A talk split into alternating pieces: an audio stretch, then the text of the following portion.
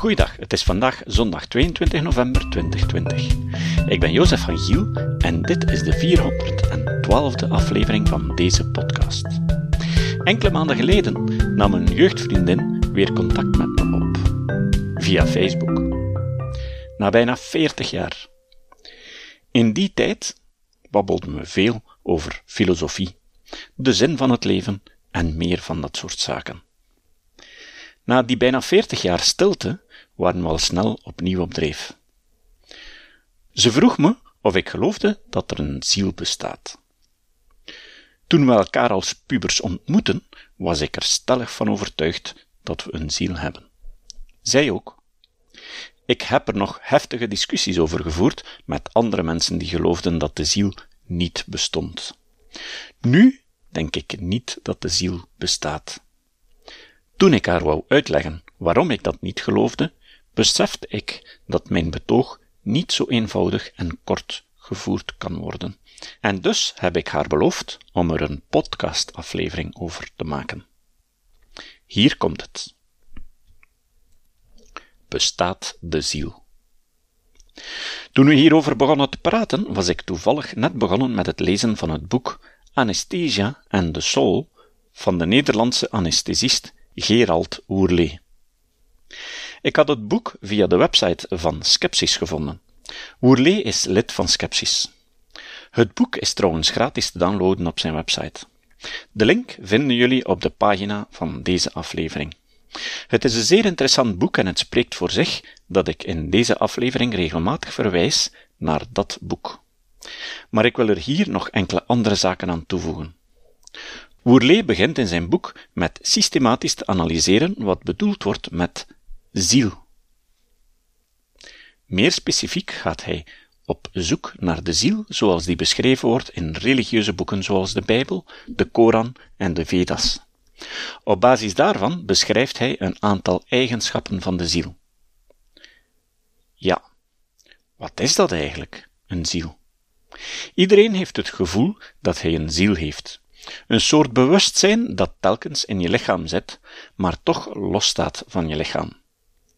Het lijkt zo voor de hand liggend dat hij blijft bestaan als je lichaam er niet meer is. Het ik-gevoel. Ik heb het er altijd lastig mee gehad om dat niet te geloven. Het is zo intuïtief. Maar door me te verdiepen in scepticisme, de werking van het brein en drogredenen, besef ik dat je intuïtie het niet altijd bij het rechte eind heeft. Het is belangrijk om dieper te graven en niet te blijven steken bij iets mysterieus dat we nooit zullen begrijpen. Het idee van het bestaan van een ziel is al erg oud. Het denken erover kwam op een hoogtepunt met René Descartes, naar wiens ideeën de term dualisme verwijst. Descartes dacht zelfs te weten waar de immateriële ziel zich bevond. In de epifyse. Daar kreeg ze door de zintuigen en hersenen een representatie van de wereld voorgeschoteld. Daniel Dennett noemde het idee dat er een ziel in de hersenen zou huizen dan ook toepasselijk het Cartesiaans theater. Hij stelde dit voor als een soort kraanbestuurder die in het hoofd zit en het lichaam bestuurt. Maar wie bestuurt dan de kraanbestuurder? De religies geven aan dat de ziel verder leeft wanneer het lichaam is afgestorven. Dat ding dat het ik-besef heeft, leeft verder na de dood. Dat lijkt mij zo voor de hand liggend, want ik kan me onmogelijk inbeelden dat de wereld en het heelal gewoon blijven verder bestaan op het moment dat ik niet meer besta. Ik kan me eigenlijk geen wereld inbeelden waarin ik niet besta. Het probleem is dat door je zoiets te proberen in te beelden, je jezelf al in het beeld zet als imaginaire observator. Het niet bestaan van die ik is niet intuïtief. De ziel is ook immaterieel, want ze kan het lichaam zomaar verlaten bij de dood en dwars door betonnen muren verdwijnen. Bovendien zou ze niet eeuwig zijn als ze materieel was. Ze is onzichtbaar, want er heeft nog nooit iemand een ziel zien ontsnappen uit een lijk. Dat ik-gevoel, of bewustzijn, hoeft natuurlijk geen immateriële ziel te zijn. Het kan perfect het product van de hersenen zijn. Daar zit het verschil tussen bewustzijn en ziel.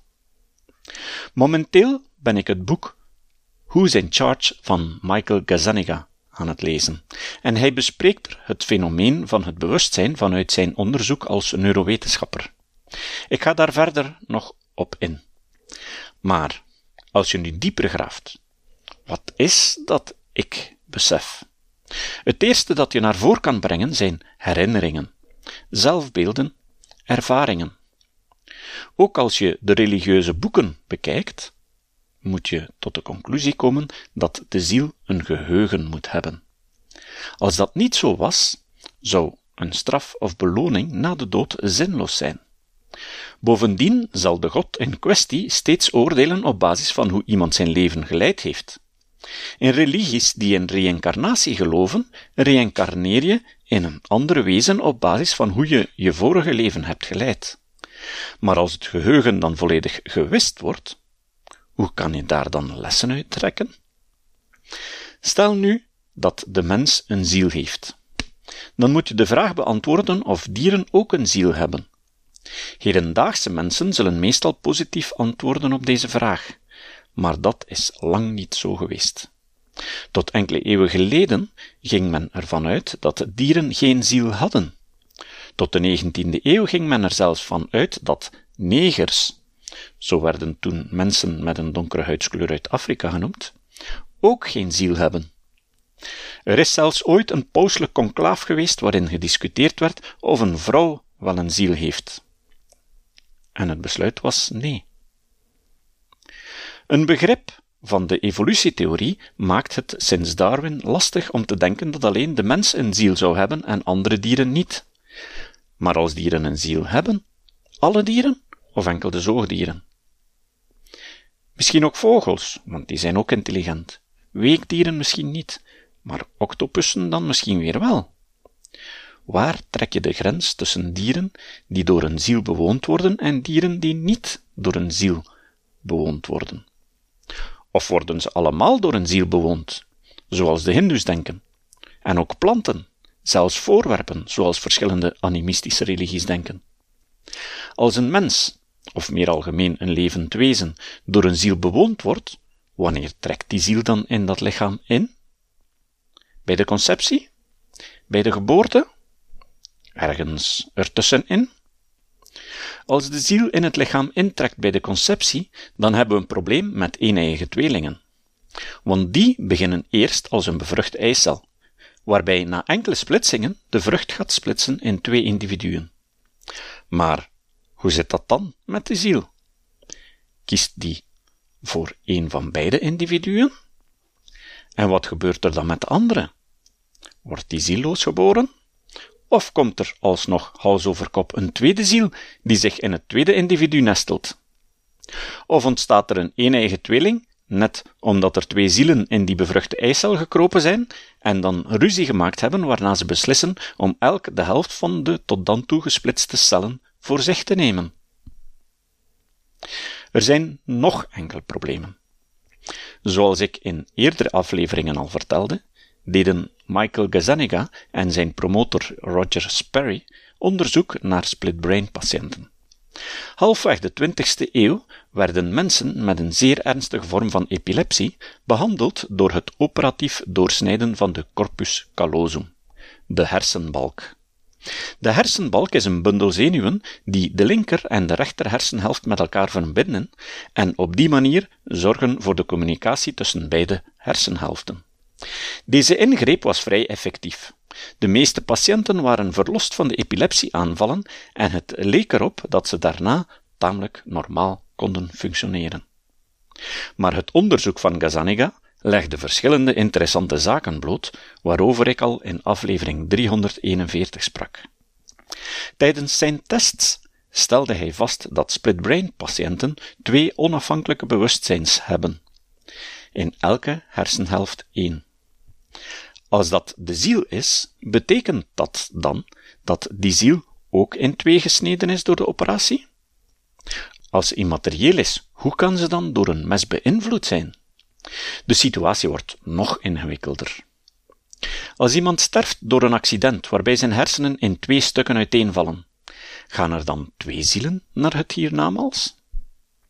Wat als de hersenen tijdens zo'n accident in honderden stukken uiteengereten worden? Of telt het in dat geval niet? Of gaan de twee zielen die ontstonden tijdens de operatie van een split brain patiënt opnieuw in elkaar versmelten bij het overlijden van het lichaam? En wanneer de ziel het lichaam na de dood verlaat, verlaat ze dan het lichaam als die van een oud mens?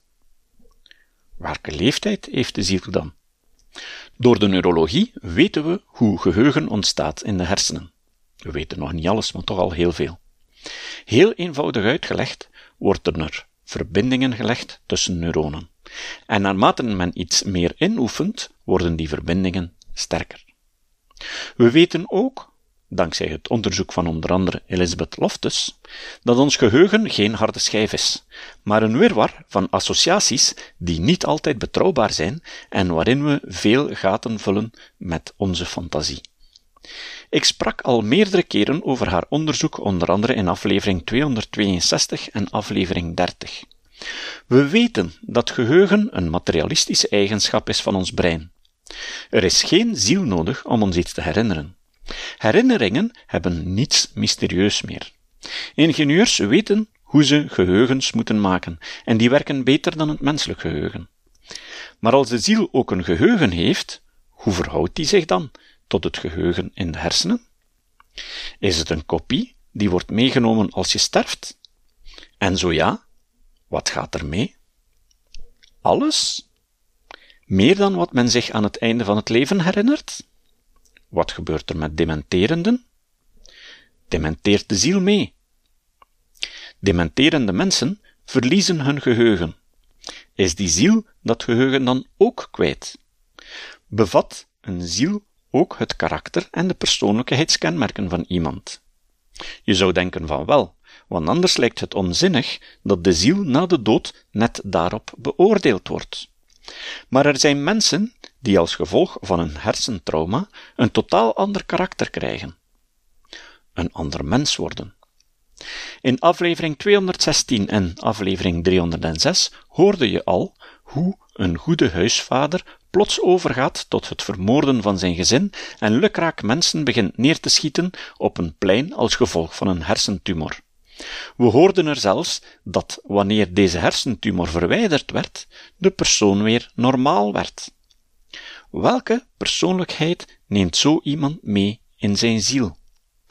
Een belangrijk argument dat dikwijls wordt benoemd ten voordele van het bestaan van de ziel zijn bijna doodervaringen, BDE of NDE, Near Death Experiences, en lichaamsuittredingen, OBE of out-of-body experiences.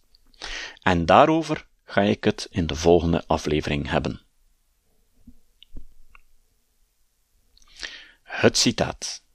Het citaat van vandaag komt van Voltaire. Ze lijkt me erg toepasselijk op de recente Amerikaanse verkiezingen. Voltaire zei: Religie is een mythe die gebruikt wordt om het politieke bewustzijn van de massa te verslinden. Tot de volgende keer. Dit was de podcast Kritisch Denken. Vergeet niet om alles kritisch te behandelen, ook deze podcast. Voor verdere informatie over deze podcast, links en voor de tekst, surf naar www.kritischdenken.info. Als je deze podcast belangrijk vindt, kun je me steunen door anderen warm te maken ook eens te luisteren. Stuur een e-mail naar vrienden met een link naar de website en plaats de link in de handtekening van je e-mails. Tevens kun je op iTunes deze podcast een beoordeling geven of een recensie schrijven. Of je kan op je eigen website of blog een link naar kritisch denken plaatsen.